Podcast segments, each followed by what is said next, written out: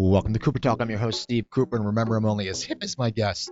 I have to tell you this, people. I'm, uh, I'm going to Vegas this weekend. I've not been to Vegas for years. And this is what I love about Facebook. A good friend of mine is getting married in Vegas, so me and Joanne are flying out, and there's like five of us going out. But through Facebook, I found out a guy who I graduated high school in 1982. I have not seen this guy since then. He's going to be in Vegas. He's on his way to Burning Man, which just cracks me up. A bunch of 50 year old guys going to Burning Man, but he's going to have fun and I don't get to see them. So that's, what's- that's what's great about Facebook. You catch up with people. I've caught up with like four different people. They're saying I'm going to be in Vegas and I'm going to hook up with them, but I'm only there for two nights and I have to go to a wedding one of them. So anyway, it'll be fun. I'll tell you about it next week, and uh, that's about it. So we have a great we have a great show today. Annabelle, how you doing? I'm doing fine. How are you doing, Good. Uh, Steve? uh, now, now, what's the exact pronunciation of your last name? Lewin. Lewin. Okay, I thought it was Lewin. I was. Some you Lewin, some Lewis, apparently. No, that no, was I- a caption on a on a headline once. what was that it? Some Lewin, some Lewis. Oh, the, the, what? What that's mean? What, what the hell is it? Now, now, ha, That's pe- the British press for you, but that's okay. Well, you- you well, know, that what- was cool. I thought actually. what's up with the British? Is it Brit? How do you like the British press? Um, well, I haven't been there for a while, but uh, when I was amidst it all back in the 80s, um, they kind of like to know everything that's going on with you, from what you eat in the morning for breakfast to, uh, you know, going down to the local supermarket to get a pint of milk and stuff like that. They, they're a little intrusive. The paparazzi are very, very intrusive, of course, as everyone knows, which is why they're trying to get the, you know, the law. I think they've got that pass now, haven't they? The celebrities with the children and not having their children photographed and because it's an invasion of privacy. that is, it, and plus the child. It's not the child's not the celebrity. So you know, it's like it's like Yeah, the child. People know, and then you know, people are just creepy these days. So now, now you grew up where? um, well, I was born in in Burma, right? um, and it's now called Yangon. And my father uh, was Burmese, is was is he's passed away now. Uh, God rest his soul. But um, my father was Burmese, and my mother was an English woman. And uh, he was in the navy, and she was a nurse. And basically, he went to train to be in the navy as a young naval cadet.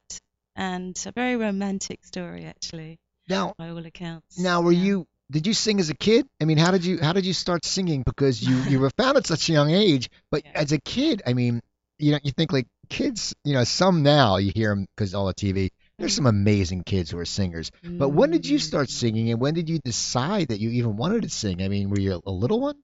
I didn't I didn't make a decision about it. It was just something I always did. You know, um, according to my mother, God rest her soul, um, she said I, I was dancing in her womb.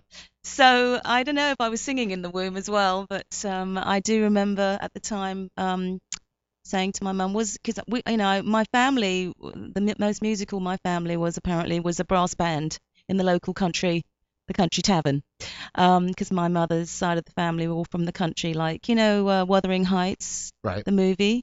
Um, that was where my mother's sort of family all resided in that part of the world, the rough and ready and wild Heathcliff kind of uh, territory, um, uh, of course. And uh, she said that I was literally dancing in her womb, so I, I should have asked if I'd been singing in the womb. But anyway, in answer to your question, um, yeah, I'd always been singing. I guess it was a form of um, escape for me as a child because I was a um, you know, I was like brought up by my mother, effectively, uh, for a period of my life without my without my brothers, um, and I kind of was like an only child for a period. So other than that, you know, I I just loved just loved singing along to songs, the mamas and the papas back in the day. Yeah, where'd your mama go? You know, so where'd your mama go? It was lovely songs like that I used to hear back in the in the 70s. You know. And so, so it's funny because you remember those songs. Because We always remember songs. Like I remember, you know, "Sweet Caroline" by uh, Neil Diamond on the AM radio when our parents would take trips, and you Yeah. still remember those songs, and, and they stick. And no matter what you hear, you always go, Yeah. "Oh God, I remember that song." So now you're you're a, you're a kid. You're singing. Now, mhm. when do you first get on stage? Like when you're eight or nine, do you do a talent show or anything, or do you, do you say, Uh, "I'm just going to sing in the house"? No, no, no, no, no, no, no, no, no, no, no. I had absolutely no inclination to be a singer None. as a profession. I wanted to be an air stewardess actually, because I I thought it would be fun. I wanted to travel, and when I was when I was at school, um, my aspiration was to be an air stewardess because I like the idea of traveling. So um, no, it was nothing like that. You know, you've got to remember, I, I was a half Burmese girl living in London, uh, and my mother was a single parent without, you know, I didn't have a dad, a father figure around effectively, and uh, so, you know, being a latchkey kid, I used to go to a friend of mine's home and we used to sing, and I used to sing to ABBA actually. That's when I started singing officially, I guess, ABBA? or unofficially, as a hobby with my friend at her home, uh, who was a Rastafari, you know, I and A. Anyway, um, her name was Michelle, and she's a lovely girl actually, and her family, her sister and her brothers. Um, and I used to sing harmonies, and she used to, she and I used to just sing, you know, to to ABBA records. Well, ABBA's great. I mean, you got, you got a, they're Yeah. just. I mean, are you still a fan? I mean, now, Oh gosh, yeah. did you ever meet them? Um, no, I have never had the privilege or the pleasure to meet Bjorn uh, or Agneta. I heard they get Oh, offered millions, millions to get together, and they don't. They're They- just like, "Ah, we don't want to play, and that Oh, sucks because you know how many people would go see. I mean, lovely. everybody, and it's just after the movies like Priscilla and all that. People, yeah. the age group that would see ABBA would be like 18 to like 75. Right. So right. you're singing at your friend's house. Well, we, we we used to get together, and that's an answer to your question about. I didn't do stage work. No, I was just singing, you know, to records with my friend. And so now, how do you get found? You did you? Is it true you worked at a dry cleaner? Is it? yes. So you're working at a dry cleaner. I worked at a dry cleaner years ago. My friend had a dry cleaner, and I, I, I'm going to tell you people just a quick. I don't know if she's going to agree with me. It might be different in England, but when you say light starch, it goes in the no starch bag. There's two bags, no starch and heavy starch. And when they say light starch, you put it right in that no starch bag. Is it like Mhm. that in England too? Yep, and also the other thing is when you have clothes coming in, because the dry cleaning firm establishment I worked at uh, was owned by an Irish guy, lovely chap called Larry, and it was just him, him um, and uh, this Jamaican guy uh, who used to do, who used to press the clothes, and I used to do the bagging, and the, and sometimes I'd do some work on. I only worked there one day a week, and that was just to get pocket money, um, because you know my mother didn't want me to work in a cake shop. Um, so she's the one that actually got me the job in the dry cleaners. Um, but yes, that's where I was working. And for those folks who aren't uh, familiar with dry cleaners or cleaners, period, basically it's not like you go into a laundromat or a laundrette, as they uh, call it in England, and drop your clothes off with someone. It's uh, you actually go into this place and you go, oh, I need my shirts starched or you know pressed or a suit cleaned and there's a specific cleaning method with dry cleaning materials they use chemicals obviously um, and sometimes for the really hard um, stains. And they're very professional, so everything is done supposedly very safely, obviously. Um, and then you go pick it up. It's not the same as going into, you know, wash your clothes in a machine and wash it going around in a spin cycle or anything. So yeah, that's a that's a difference. So you're working there, and then Mhm. Malcolm McLaren finds you. No, it was a friend of his actually. Okay, so what happened? Yeah. So you just you're working. You're just one day a week. I mean, Mhm. which is amazing. The one day a week, and this guy comes in. Like you're there. So I mean, how, Well, it, it was a period of time. I'd been working there a few months. You know, it wasn't just overnight. I was just working there a few months. In fact, I really enjoyed working there. Every, I look forward to it because I had the school week, and then I used to go and have this whole other life for a day in this lovely establishment. I was learning how to work the um, the counter, the t- the counter. We had actors and people from the music industry coming in to the dry cleaning, you know, firm. Um, so it was kind of fun, and um, I was just continuing to work there. And, and I used to sing along to the top 40 because the top 40 radio was on every Saturday of course. And that's how um, I was singing along to Steve I love Stevie Wonder as an artist as a as a songwriter. I just absolutely adore him. And obviously people like Santana all the ones that I consider to be artists you know Prince um, and or I don't know if he's still calling himself that but whatever you're calling yourself I still admire your work too um, but I actually was singing along to the radio, and I was singing along to Stevie Wonder, and uh, it was the song "I Wish." And uh, apparently, this guy had been coming in. He hadn't, you know, talked to me before. He'd been coming in on and off. And one day, he just turned around, and I he um, must have been listening or something, or been told to listen out or look for. Um, because I later found this out. He was actually this. He was scouting around for people for the for the for the guys to audition he was helping out uh, McLaren, and um, he heard me singing, I guess, and asked if I wanted to go to an audition. and you were 14. No, I was 13 and a half So actually. you're 13 now. Do you have any idea what an? I mean, it's like it, this has been a big thing. Like you're 13, you're working, and you you're loving this job because it's a second life, and you're like this. You know, you're you're happy. You know, you're gonna. And all of a sudden, some guy says, "Hey, you want to audition for a band?" You must have been like, "What the hell's going on?" hmm So how did you, how did you react and what and what what did your mom say? Did you go to her and say, "Mom, mom, I, I got this audition," or was she worried because She didn't. I mean, what happened? She didn't know. Okay, number one, in answer to that question, how many? Which question do you want me to answer, Steve? Um, number one, she didn't know. Number number one, number one, when he asked me about the audition, my first, I just saw this image of the big curtains, and they go, "We'll call you, don't call us," kind of thing, with two people sitting at the back of a cinema kind of row. But actually, it was nothing like that, and I just immediately then my second notion was that you know, uh, I don't know, there's something a bit strange about this. I don't even know this guy. He's a stranger. Um, so I decided to, I said, oh, is it okay if I bring a friend along? And he said, yeah. So we agreed a time and a place to meet, and it was at my outside my brother's my brother's work at, at the time. And um, I met him with my friend, and he scooted us off to this place in the middle of nowhere, um, and it was a rehearsal room, and um, that's when it all began. So it begins. So they decide to put you in the band. Um, apparently, yeah, because that night, uh, I went home that night and um, afterwards, and I thought I'd better tell my mum just in case, because I gave I had to give him a telephone number, obviously, and in those days we didn't have cell phones and all these, you know, gadgets. So we had the, the regular telephone, the landline. Um, so I, I told my mother that, you know, I I actually went to audition. I said, oh, there might be a phone call from somebody um, to do with an audition I went to, and of course that was the first she'd heard of it. And as it turned out, um, there was a phone call, and it was the guy that I had taken me to the audition, and he said that the manager wanted to meet me and my mother, and that was that really. And so now, did you have any idea that this would just blow up so big? I mean, when you were a young kid, I mean, wow, wow, wow, it's huge. I mean, everyone, everyone in America loved you. I mean, you were you were you were like America's sweetheart. Like everyone. Really? Oh, I told people. I said uh, I always announce my guests, and everyone's like, "Oh my God, we're so we love it." So, but so when you when you start when you go It's into to know. it's no, oh. God, everyone loves you. They no, come on. No, God, you don't take things like that for granted. Oh, you but know? no, but but I it's, live in the real world. no, but it's true. I mean, you'd be surprised. I, I have a following on Facebook, and I put my guests, and everyone's like, "Oh my God, I'm, oh my God," they're all excited. They're all excited. So that's why we have to last an hour, else they're gonna yell at me. But no, so so you sit there, and now you you get your first audition. I mean, you you audition, and you get the band starts. Now, so they just say, okay, here, Annabella, sing this, or did you have to get to know the other band, or was it because you weren't used to singing with a band? You're just singing the records. So with my friend in my how- bedroom. how's it like, especially at your age? You're so young, and, and you know, was it intimidating at all, or did you have no fear? Um. Well, it wasn't intimidating. It was just I was very I was a bit nervous because I didn't really know. You know, obviously I didn't know these people. They're all strangers. That's why I felt comfortable that I had my Venezuelan friend with me, Alberta. Um.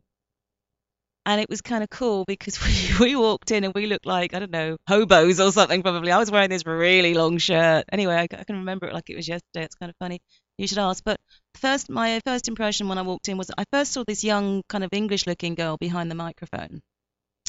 And there was a guitar player. He's the one that stuck out to me first, the guitarist. And then, then there was the drummer. And then there was a guy with the bass.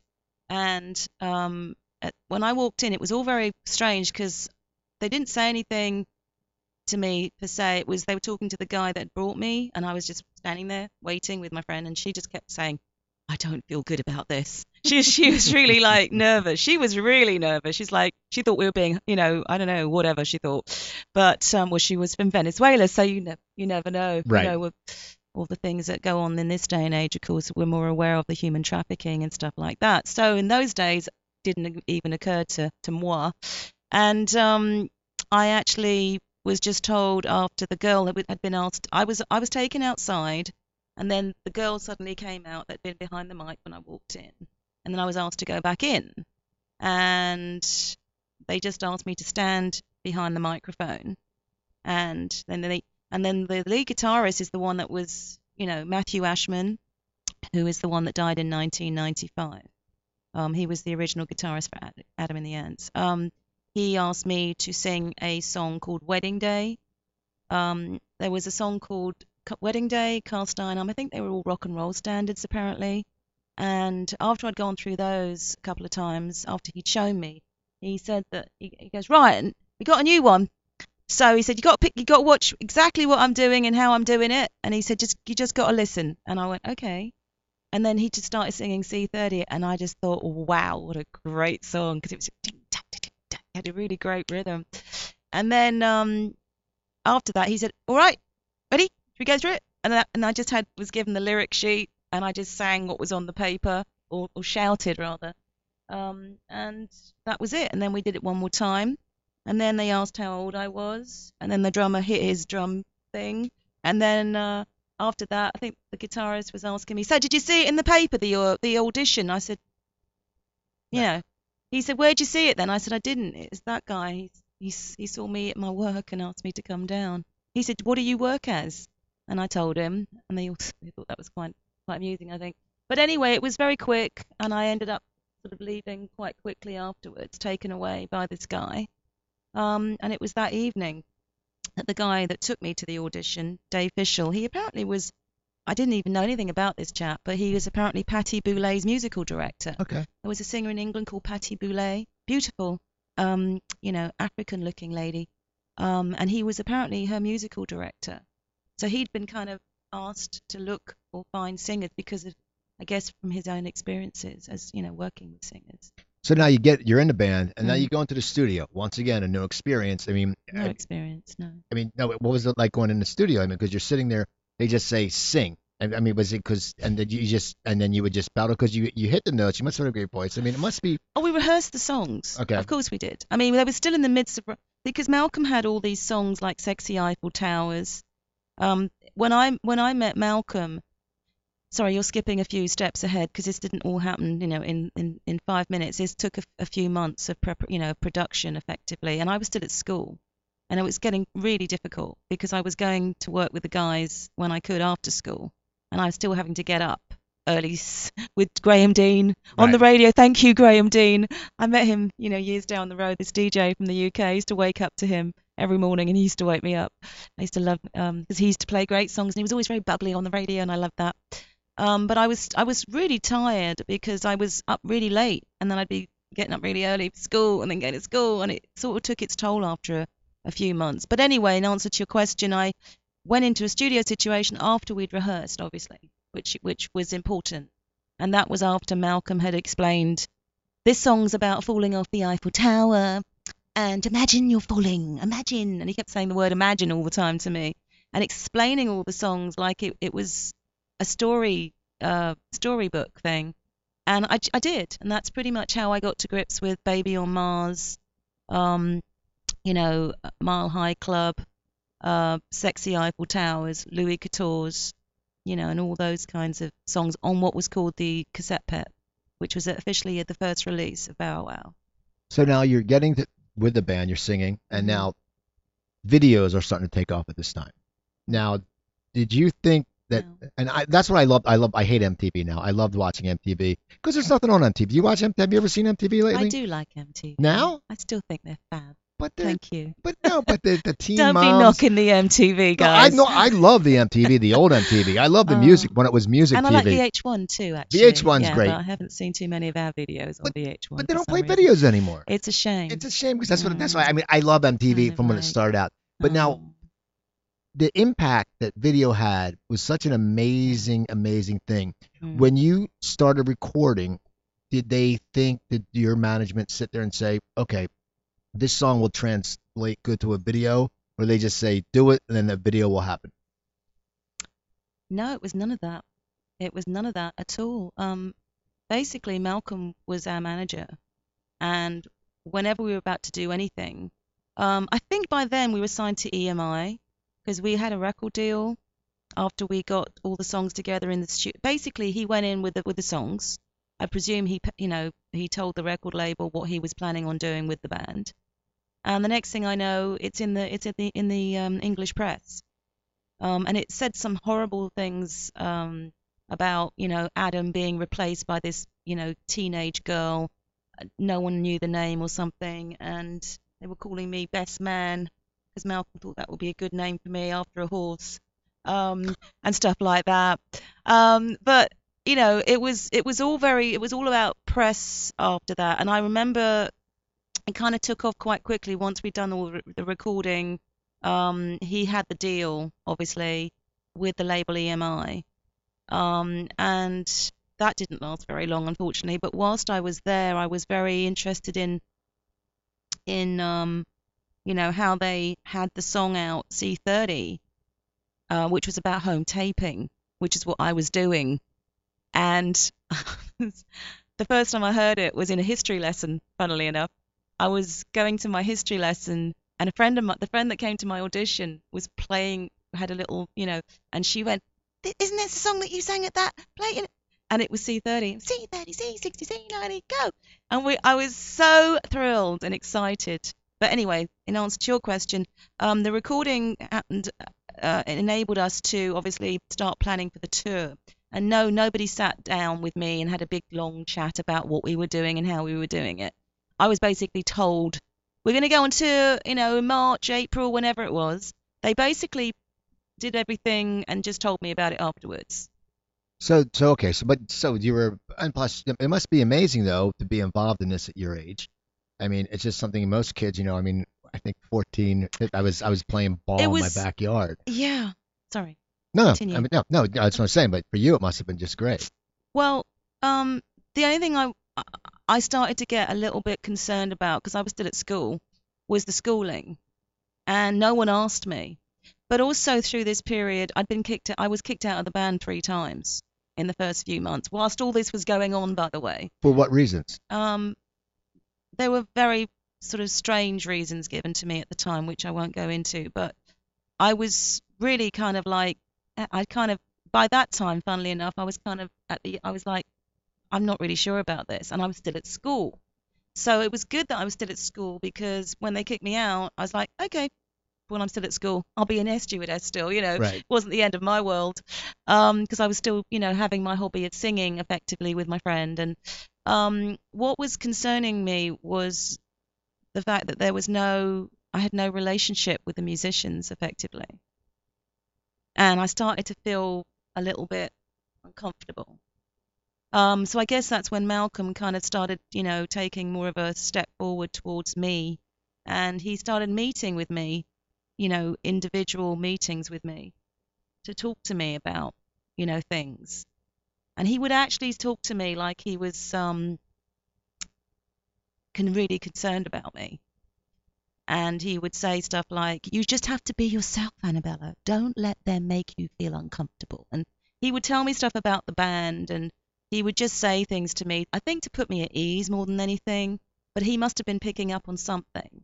Um, because I think after I'd been kicked out a few times, which I later found out he had something to do with um, a couple of those times, um, you know, he was a bit concerned. And I think maybe it was part of his plan. I don't know. Nobody told me. I was just a young girl who loved singing, like I am now, effectively, but I'm not a young girl anymore, unfortunately.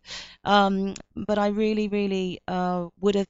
I would have appreciated that. I think back in the day, if they had just spoken to me a bit more openly about stuff, and it wasn't like uh, I was the black sheep, effectively, in that situation, because that's kind of how I felt most of the time. Was I was being kept out of everything, and it made it start. It started after a period of time, especially after a year, especially after the touring, and then we started going to, to all these different places, um, and not having anyone that I trusted around me.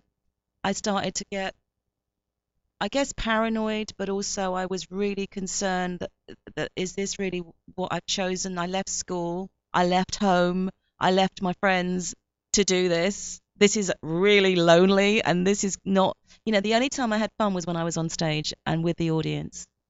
So yeah, that makes sense. I mean, it also it is because it is when you're not connected. And I've talked to other people in Mm. different bands who have come into a band later where they're not connected, and they Mm. they always feel they always feel like they're an employee. They don't feel like they like he said that you know you're in the band, but they don't really talk to you about anything. They don't. You're you're somewhat isolated, and it, it's just a, Mm. it's a lonely feeling.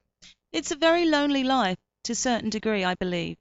I don't know if um, there are many, I mean, uh, other than the truck driver, and you know, I have sympathy for truck drivers, I really do. The long haul truck drivers, that's a heck of a job, man. Excuse my French. No, Um, but you're but right. it is. It's a it's a heck of a job. Um, I really wish truck drivers would get paid as much as football players do. You know, because they have that's dangerous what they do. they drive in all sorts of conditions. They've got to have a, a deadline, and they could have an accident any second now, and their their wives or kids could lose their father. You know, um, or and in, in this day and age, you've got female truck drivers. So big up for truck drivers everywhere. Rubber ducky.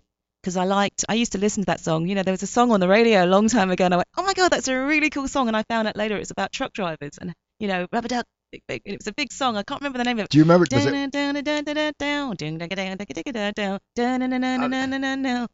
well, I remember we got a convoy. Uh, Do you remember that song? We, we, we got a that's the convoy. one, yeah. and they sit there because and That it's when, when CBs were big. And CBs, I remember we had a CB and we we would go on vacation. and it was Excellent, man. you're always afraid as a kid, like you're like yeah, because you didn't want like your your name, like hear goes, hey, this is uh, Big Jim. You're like Yeah. yeah, this is Steven. And Or they'd be Red like what? Rooster. This is Red Rooster on the radio. Oh, yeah. Hey, and I like the fact that they talk to each other when they're on their trips. I think it's really good, and I think I hope they do that more often. These guys, because you see them sleeping in the truck.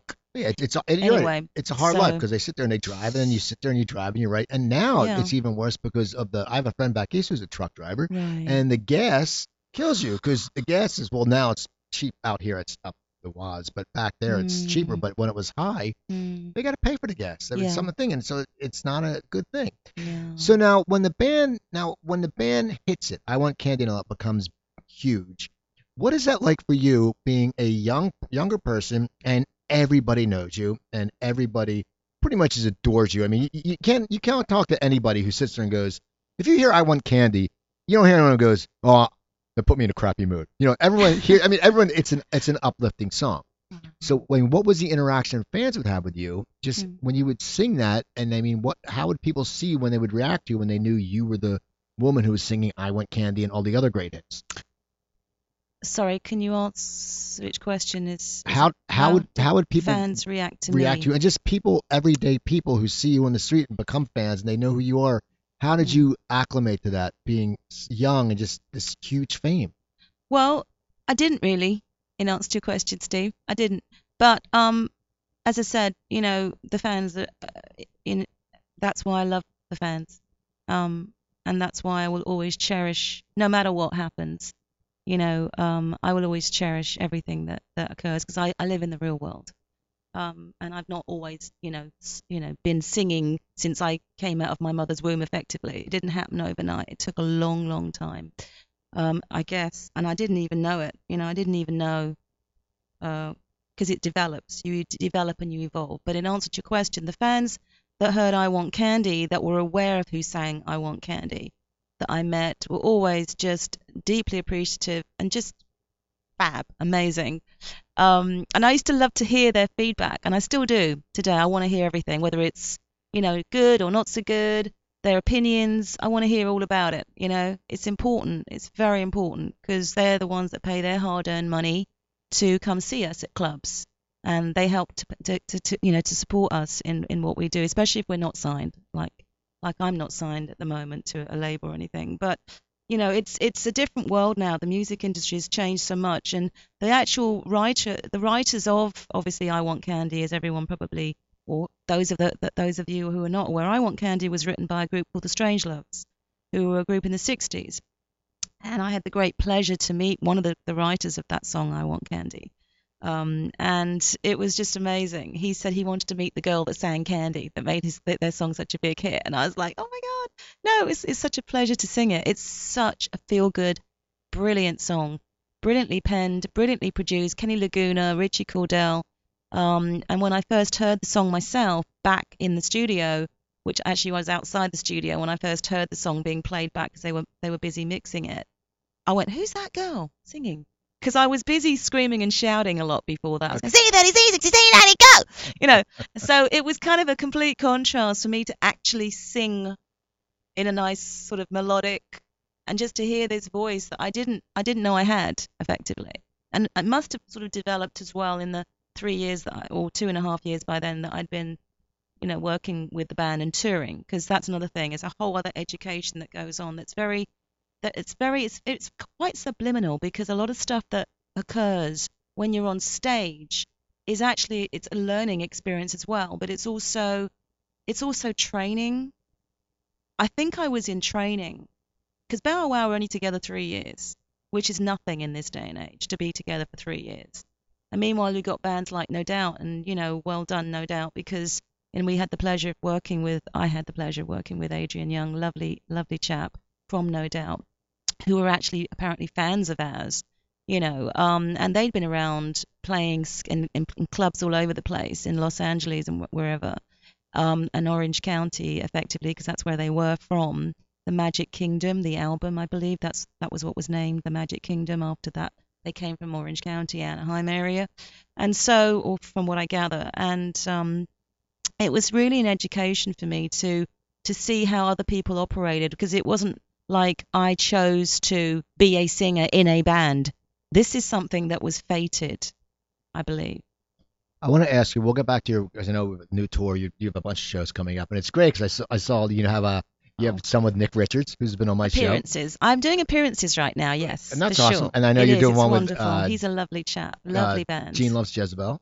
Um, I'm doing one show with Boys Don't Cry and Gene Loves Jezebel awesome, at the Whiskey A Go Go. Right, yeah, September 13th. That's an appearance. Yeah. I want to talk about your your charity work and your you you give don't you do a lot of benefit you do a lot of benefit and humanitarian work. Well, I I get asked to do a lot of shows and yeah, mainly for the animals because that's I'm a big animal advocate. No. I really am. I have been for years. Now, how'd you get into that? Because that always interests me how people choose their thing. Did you grow up loving animals, or how did you get into this? Because everyone loves animals, but how did you get into it? Well, not everybody loves animals, you're right. unfortunately, Steve. Um, sad. I know, To be I- I honest saw- with you, yeah, that's how I got into it. Um, I wasn't a vegetarian back in 1982, um, but I had an experience. Let's say I had a couple of experiences, and I'm also a practicing Buddhist. I practice Nam Myoho Renge Kyo, but I was born a Buddhist. My father was a Theravada Buddhist. Um, you were asking earlier in the initially uh, my background. I'm Burmese English, uh, which is kind of weird because I'm Burmese English and I'm in America now and have been, you know, working through music um, and hoping I can do this, you know, for many, many years if I'm blessed to do so and, and go around the world with the messages that I have to share. And the animal thing is just part of, you know, who I am as a as a as a personal aside from what I do um, for work as as a singer, songwriter, performer, and producer because I've also produced my tracks as well, co-produced my tracks. But um, I actually got into it and answered your question through because I'm the girl from Bow Wow. Um, I Yeah. actually is a short answer. the long answer is I got into it because I became aware of the plight of what was going on with the animals. Period. And I was so deeply affected by it, especially by a, a film footage. Well, there are many, especially with the undercover operations that the ASPCA and PETA and everybody and amazing work that they're doing to to bring awareness to what's going on. But um, Paul McCartney had a film footage called, you know, Glass Houses, and I didn't know, of course, he and Linda were vegetarians for many, many years. Um, God rest her soul. What a lovely lady she was, and they were trying to help the causes then. So that's all it. That's all it, that came to happen. It, it evolved and developed, and from you know, I've only been a vegetarian. Well, I'm now a vegan. I've been a vegan the last year or so now. My second year into it, but I was um, from 2006, which is shocking, really, because I I was so like uneducated, obviously, and becoming aware of the fact that you know people are torturing dogs and cats or just using them for amusement or basically being really abusive and violent against them, even in situations against their spouses, they're using animals. You know, it's just shocking because these are helpless creatures that are here to love us. And they're like babies, effectively, whether they're kittens, puppies, or grown. And this is traumatic because they have feelings too you know, we are just souls in bodies, and this is where this is going to get a little deep. So bear with me, and it may sound a little wacko and wacky, um, but I, I as a Buddhist, am aware of the fact that we're all souls in bodies, and you know, I respect Prince Charles, for example, and he talks to plants and talks to trees, yes, because they're living things, and yes, it does help. Um, and it's it's really amazing how there are people out there who do not understand the concept, like in Korea when they're, you know, boiling dogs alive and prodding them with hot poker pot, you know, and just shoving them in a great big crate, you know, this is just dates, shoving them in a great big crate, you know, on top of each other like they're bags of wool. These are living, breathing souls in a body that's a dog or a cat. And they love you unconditionally. And I don't know about you, but being loved unconditionally, that's wow.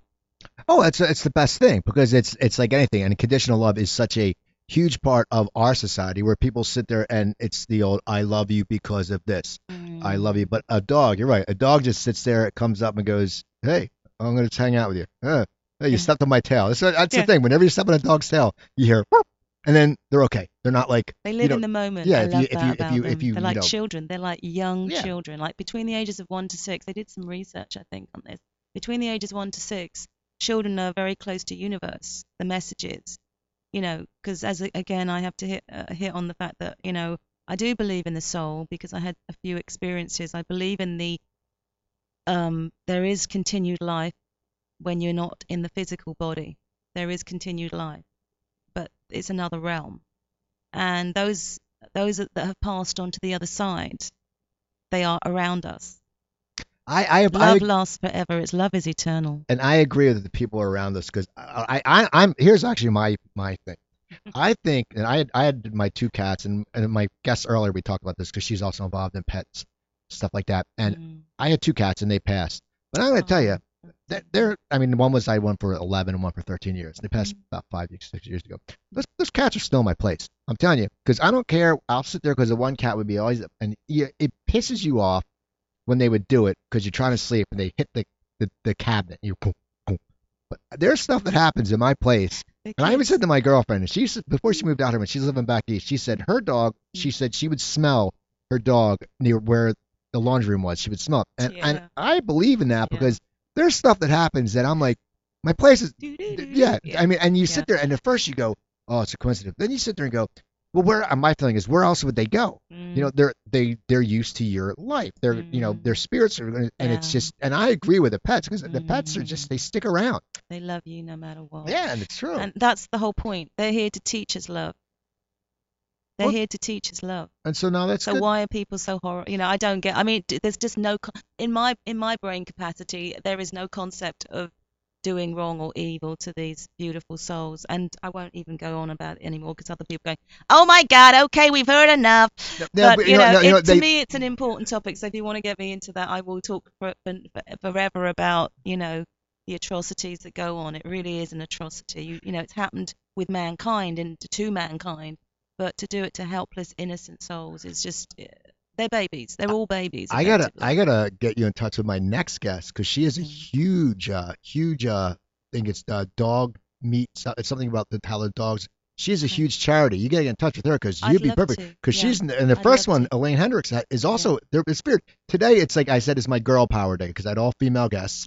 And what's cool is all of you guys are involved in pet charities, and that's awesome. It means it's an awareness that people are becoming more aware because sometimes it takes someone who people know and look to in the in the in the celebrity eye, may I Mm, say, mm. and when they say it, people will go, they'll start listening because you know I can sit there and go, hey, you shouldn't be mean to your dog, and people will go, ah, but someone who they know Mm. and they look up to, they can Mm. say they'll listen to you, so that's good. Well, they're family. If you decide to take on a pet, and they're not cheap, obviously, to take on, this is why you get people buying them for Christmas, because a dog or a cat is, you know, for a long, long time, and then they can't afford vet bills, which is why I guess now they're doing, which is a brilliant idea, the mobile vet, and they're doing these these things at Blue Collar and places like that where you can get free samples of this, or you can get, you know, they give you free, um, you know, uh, uh, shots and things like that. There's they're starting to bring more awareness into it, and it's not just, by the way, I'm not just into, it's not just the animals. I'm also very aware of the homeless situation, which actually, um, you know, I, I there's so many ways. It's about ideas. It's about formulating ways to help these people that are, are, have no home, and without a home, you can't get a job Right. and it's an evil cycle that's never ending. And then of course they get so depressed they end up, you know, getting dr- taking drugs or getting drunk or whatever they feel they need to do to get by, to get through the day. And they're not all, of course, like that, but um, and I I know sort of I had I had an you know I'm aware of these things, six degrees of separation or not, I'm aware of it. You know, I may be a singer songwriter in the music industry, but you know, um, I wasn't born with a silver spoon in my mouth. You know, I've worked hard ever since I was 13 and a half.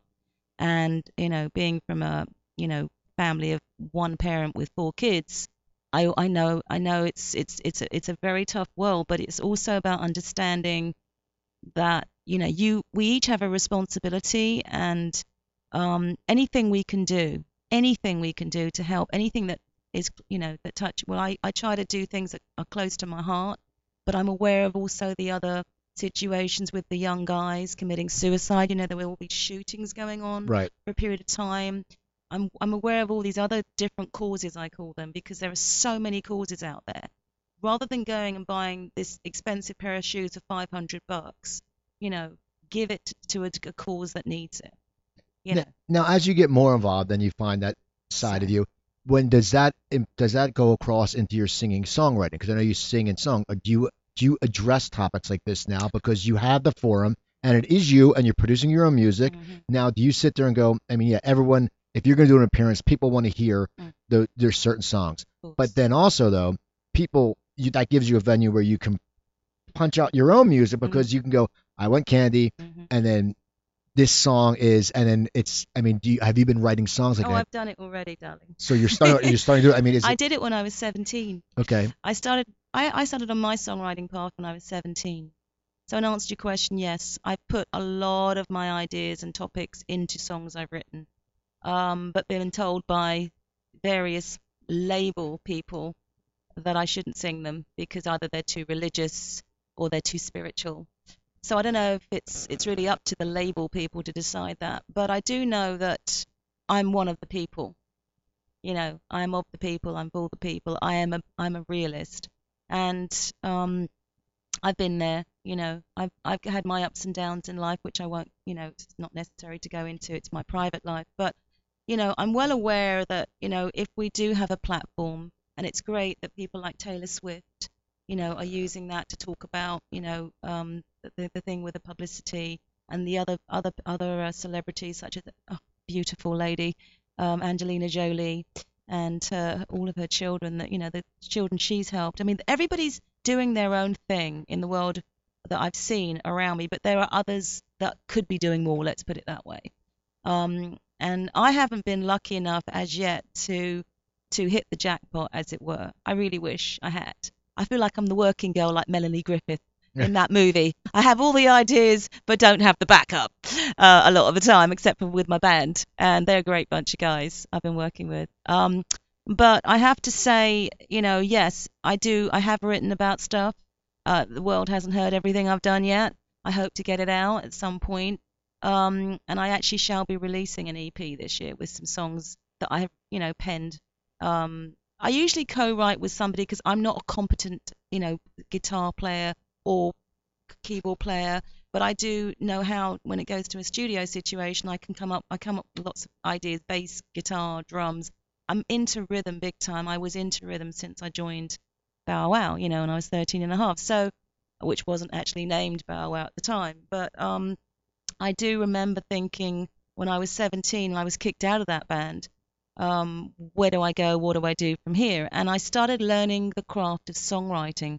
After I'd learned all the live arena stuff and how to be in a studio, then I got down to the nitty gritty of writing songs. And that was thanks to Matthew Ashman, um, which I now know was my education for the Going Gets Tough, the Tough Get Going album. Um, I mean, you just have to hear that song, you know, Man Mountain. He wrote that on his own, but was, you know, and we, we wrote that, you know, whole album in his living room. But, you know, giving back by sharing his the credits on that album. And I think I think there's some songs on there that also show a little bit of what I was starting to talk about, like Ricky D. Uh, Ricky D. Because I met this guy who was working at the WC, and I was like, oh, shocked. I met a guy working in a toilet. That was his job. That was how he earned his money, his keep. And so that was an idea I spawned. Everything around every there's no there's no shortage of ideas for me and it's not just music it's also with with film stuff but i haven't had the opportunity to sort of get involved because i don't really that's not my world you know i've been in music but i'm look I w- i'm hoping to i'm hoping to get involved a little bit more In the film world? well i've done a couple of cameos and i actually did something called entertainment which was a movie that was out um, at sundance festival uh, it just got premiered actually, um, and it's this comedian guy that I work with. Um, and he is a lovely chap, and he, uh, I think his, his name is Neil Hamburger on his Neil yeah, Hamburger. Yeah, He, he's he was on the, entertainment. but he was in the um that that show uh on on Adult Swim with the two guys, Eric and such and such big adventure, Hmm. and he's got like this the greasy hair and the glasses, right? He looks nothing like that in real life. I I, can- I can imagine, but it's a character. Him So, and his lady, his wife. Yeah. so now, how how did you get involved with him? That's another thing. I mean, these are things that have occurred. I have to say, I'm I'm really really thankful when I have people come up and approach me and say, "Hey, have you ever tried this? Do you want to try this?" I love discovering new things about you know my own capabilities as well. If I can't if I can't do something, I'll say I I really can't do it. I really because I'm not. I wanted to keep it real. I always want to keep it real, and I want to keep it as natural as possible. And if I'm not natural, you know, or, or, or as real as possible, then people won't get where I'm coming from as a as a as a as an artist. And I'm still learning. I'm still learning after all these years, you know, on and off. I'm still learning myself. So you would you you would want to pursue the acting a little more? Is that something, or Um, or just comedy. I'm a big comedy fan. I I love movies. I'm a huge. I love movies. Period. I'm, what what are some of your favorite comedies? Well, I love the Steve Martin movies. You know, The with Jerk the, the is so funny. Yeah. Oh, The- the oh my God, the scene where he's taking the furniture. Goes, okay, I'm gonna take that. No, and I'm gonna take. And I love I Steve just- Martin, was- Whoopi Goldberg. You know, I love all those those amazing. I mean, these are the people I'm aware of on TV. Sorry to interrupt, but Oh, you know, I'm I'm not because I don't go to the comedy club. Or anything. I was asked to go a few times to these diff- different comedy things, which is where they all were all discovered. But I'm I love you know Ben Stiller, of course, and I was I was actually privileged to work with his wife um, in in a movie, Taylor, uh, Desperate but Not Serious. That was kind of like a little cameo, but I was actually playing a part of a bride, which is kind of ironic because I've never been married. But um, anyway, I was in this movie called Desperate but Not Serious. For five seconds, you blink, you miss me, and I just got this little tiny role in this uh, movie Entertainment. Again, if you blink, you miss me. But I was asked by the the, the lead character, you know, to, to to appear in it, so I did. That's got to be great though. I in mean, Mojave Desert. It and- was cool, yeah. comedies. I did stand up comedy for years back east, and it's fun. It's it's, it's a great. it? It, Oh, well, it, it, was a after a while it was the same thing. You were you, you traveled on a bigger venue. Just think of scaling when Bow Wow Wow was on the road, scaling it down 37 times, and you're you're staying in crappy hotels and you're driving from gig to gig. That's what I did for eight years of my life. Wow. But uh, but comedy is it, it's it's an amazing thing. I think anyone like with your background, with you Mm. performing in front of people, Mm. you have to captivate people because if you know, and that's like anything. And if you can do that, that is acting somewhat, and I think you can translate it over. I just I feel that way. You don't feel that way? No. Um, I never act on stage except for when I'm uh, trying to. I think because I've been told that by a, a guy that asked me to be in a movie once. Um, which I don't know why that never came about. But anyway, um, he said that I I was very a certain way on stage. I said, well, I don't think about it. I just do it, and that's how I grew into doing it. And no, I don't. Um, I I find it. I find being on stage, you have to be real. You have to be spontaneous. And I don't know if that's the same as being a comedian, it's the same, but I, I but I, think know laughter is good for the soul. That's all I know. oh, it's amazing. but I think acting's the same way too. You have to be real. I mean, that's the Oh, thing. That's what makes people great actors is because Oh, you're you're captivating someone. You're not you don't when people Ah. act, you don't go up and you don't think, okay, I'm going to act like this. It's just an instinct. Uh, The good actors. I mean, there's Okay. you know you tell the crappy actors they're like they look like cardboard, but like comedy, you know, and music, you it's your instinct, and I think that's how any performance comes from. It comes from your soul and your instinct. You go up and you just you put it all out there, and and and that's Mm. not acting. If someone just puts it all out and they feel it, to me that's not acting. That's what makes a great actor. That's mm, why I say with you, because you Mm. put it all out on stage, you mm, going in front of the director going, okay, Annabelle, just do this. Well, you know instinctively, I've entertained, I Mm. give all, and I think it, I think it goes across the same way. mm. So now you're doing new appearances. I want to get your dates because I know now. Sure. Now, how how did you find the, the guys that play with you? Because I always think like when you put a band together, there has to be a trust, and they have to be. I mean, how do you find someone? Because one, you and you have a bigger name. It's not like you're sitting there. Someone's going out auditioning for a 19 year old girl who's has you know a YouTube song. You're you're you you've had hits. How do you how do you go about finding a band? Do you just sit there and, s- audition just like everybody else. and how do you know when it's the right? Do you just feel like personally or Yeah. It's it's a vibe, as we say. Um, you just have to audition, and everybody's got their own style. Um, as with I presume, in the world of, of film, their own way of, you know, um, uh, performing. And um, I I just have to find the. I, I don't even find. I don't. I, I just know. It's just a feeling. Instinct. It's just a feeling. I just go by. I'm a big water sign. Okay, so I I get I do things by feeling. What sign are you? I'm a Scorpio. I'm a Scorpio. When's your birthday? Right. What's that? Get out of here. I'm October 30th. And back east we called it Mischief Night. We Back east we we called gotta do a double date birthday bash. I, see that? I know. It's you know see us, and I'll tell you, birthday bash. Scorpios, and I'm gonna Yeah. say this. At the Wynn in Yeah. in Las Vegas. yeah, exactly. I've never been to the Wynn. I'm, not- I'm going to Vegas. I want to because it's called Wynn. Exactly. So- Scorpios were. I mean, I think Scorpios So, were very yeah. creative and very headstrong. Oh, we and, and- we can be. Yeah, and, and we, sure, yeah. but we can be dicks. I mean, we, I, I mean, we can be. I, do you hold grudges? Oh God, no, no, Okay, no, no, no, no. I'm so- not a typical Scorpio. so that no. thing- I've kind of transcended. I think I've I've really worked on myself as well, well. good. But no, Scorpios Yeah. are great because we have the passion and we know what we want though. We sit there and we sit there. We go, here's what we're gonna do, and we want to do it our way. We'll we'll listen if someone has good advice. Like for me, if I get an argument with somebody, if they're right. I'll say, you're right.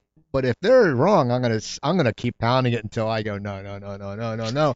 Instincts are definitely the the way to go. Exactly. I went against a lot lot of it a lot of the time, and unfortunately, it was uh, not you know never panned out. Unfortunately. So so what are some of the dates coming up? And I want to talk about the live shows. Well, I'm doing appearances. I was asked. I did um with the the Reflex. It's actually uh, where I met uh, Clive Farrington. Clive Barrington was also a, a guest uh, singing on with the Reflex, correct? And that was earlier in the year, but I also did something with them last year. Um, and anyway, the point being, um, that's where I met uh, Boys Don't Cry singer Nick Richards, and he said, "Oh, so do you do guest appearances?" And I said, uh, "Yeah," because I was there. And it was such good fun. And he said, Would you be interested in doing some with me? And that's how it all began. And so he just asked me to do a few appearances with him. Um, and he's got a new single, uh, Blow Me, Blow Me Bubbles. I think it's really cool. Um, very cheeky chappy, lots of cheeky songs, and um, very nice, very nice. You know, I, I'm I have a thing now. I just want to work nice drama-free people, um, and just enjoy enjoy it. You know, enjoy what we do. Because I've kind of I think I've gone through the gamut of like everything with everybody that you know thinks they know me but don't. But you know what it's like. People have this preconceived idea about you as a performer, as opposed to who you are in your personal private life. Um, and I was actually quite a shy person, and still kind of am, which is why I like to go places incognito and observe from a distance. From a distance, I can see clearly, you know, because I really do, I really do feel it's important to to be part of, you know, be out there and, and, and about, so you get an understanding of when you're on stage on the other side of the, the camera, as it were. Right. You you're able to project to these people, hopefully, something they can feel good about and understand and get you um, especially in this day and age when you're talking about the animal advocacy thing with the homeless thing and everything else. So what? What was so now the date? So you, you met with Nick. Now you're doing appearances. Now give us something because I know that you have, you, have, you have the whiskey coming up, which is it, it, September 13th, yeah, September 13th is is the first time I'm actually going to be at the whiskey officially, I guess, um, doing Bow Wow songs. Um, I'm doing an appearance with Boys Don't Cry, the band Boys Don't Cry, and they're doing an awesome job actually playing some of the Bow Wow songs, which I was pleasantly surprised about because it's they're not easy to learn. But before that, we've got uh, Romano's Con- Concert Lounge this Friday, the 28th of August. We're playing at Romano's Concert Lounge in Riverside. in Riverside. That's with uh, When in Rome as well. And after that, there's a few dates I've been asked to appear on with uh, Nick's band, uh, Boys Don't Cry. On September the uh, 17th, 19th, and 20th, uh, ABC are playing. And they're playing, you know, San, Saint Rocke at Hermosa Beach on the 17th, September 19th, Canyon Club, September 20th, Coach House in San Juan Capistrano. And then um, I've actually been asked to be part of the 10th anniversary of the House of Blues in Anaheim, um, which is October the um, 16th. And then there's a show before that on the 10th of October, uh, Lost 80s at Wild Pass Casino in Arizona. There you go. Yeah. So I might do a song called Cowboy. Who knows? There you go. Now, now, are you? Do you enjoy getting up and singing the old songs? I love I singing. mean, just love singing. I just- Absolutely love it. And people just love the songs. That must be great too when you go up and they sit there and go. As when they when you go up and you sing, they must be like, yeah. I mean, is that en- the energy must really spur you on just because it's just it's everyone. I went to an '80s concert a while ago and it was great. I mean, Rick Springfield closed it and we're like, guy, that guy hmm, crushed it. But I'm saying, but it was the bands were great and just it's such a great time of the songs that hmm. it's just they're fun songs. And for me, it was I was my you know I'm, I'm 51, so that was a big part of my life at that time. Well, yeah, but it's all about the audience for me. Every show is different, and it's all about the audience. Um, sometimes there's low energy, and I try and raise the vibrational energy because I, you know, that's what people go out to to address. They don't live, eat, breathe music, you know, like like we do. Um, that's their Friday night, Saturday night. Let off some steam, have some fun, and hang out and get some pictures and put it on you, you know, on their Facebook or whatever. Um, but I love the audiences, and they make the show for me. Um, but it's you know I, I I hadn't played like that many shows recently. Um, but I actually have a really good show coming up with my own band in uh, at uh, in Sacramento called the Rewind Festival. I've been asked to uh, support um, the Psychedelic Furs and Flock of Seagulls. Um, I'm like really low down, so I'll probably be on really, really early, folks, about four o'clock in the afternoon, no doubt. But that's fine. But it's a great stage, the Rewind Festival, September 5th. So that will be Annabella's Bow Wow, effectively. Um, looking forward to it actually. It's and I've sort of put a few ads up there, but I'm kind of focusing on the appearances right now because there's also merchandise being sold at the end of the show. Nick's, you know, um, Boys Don't Cry. I've got these amazing T-shirts. Want to be a cowboy, and so I go down and sign pictures, and it also gives us an opportunity to meet the fans and see what they have to say to us. You know, Well, that's always great, yeah, because the fans the fans want to get to meet people, and, and Feedback. and it's just and they love you know everyone loves something, whether it be a you know an autographed picture, you know, or a T-shirt. People want because you as you said, it's a night out for people. It's like Mhm. you know we've been in the industry, we know that that's like your life, uh, that's what we do. But when you're not part of that, when you walk away with a T-shirt or you walk away with a picture, you're like, wow, it just makes you feel really included. yeah. and I'm glad you're doing it. And I'm I'm glad that you've uh you're you're making a lot of appearances, and, and that's awesome. Though you must be happy. Does it? Do you, I'm thrilled that I'm making some appearances this year because I was kind of going in a different direction towards the end of last year.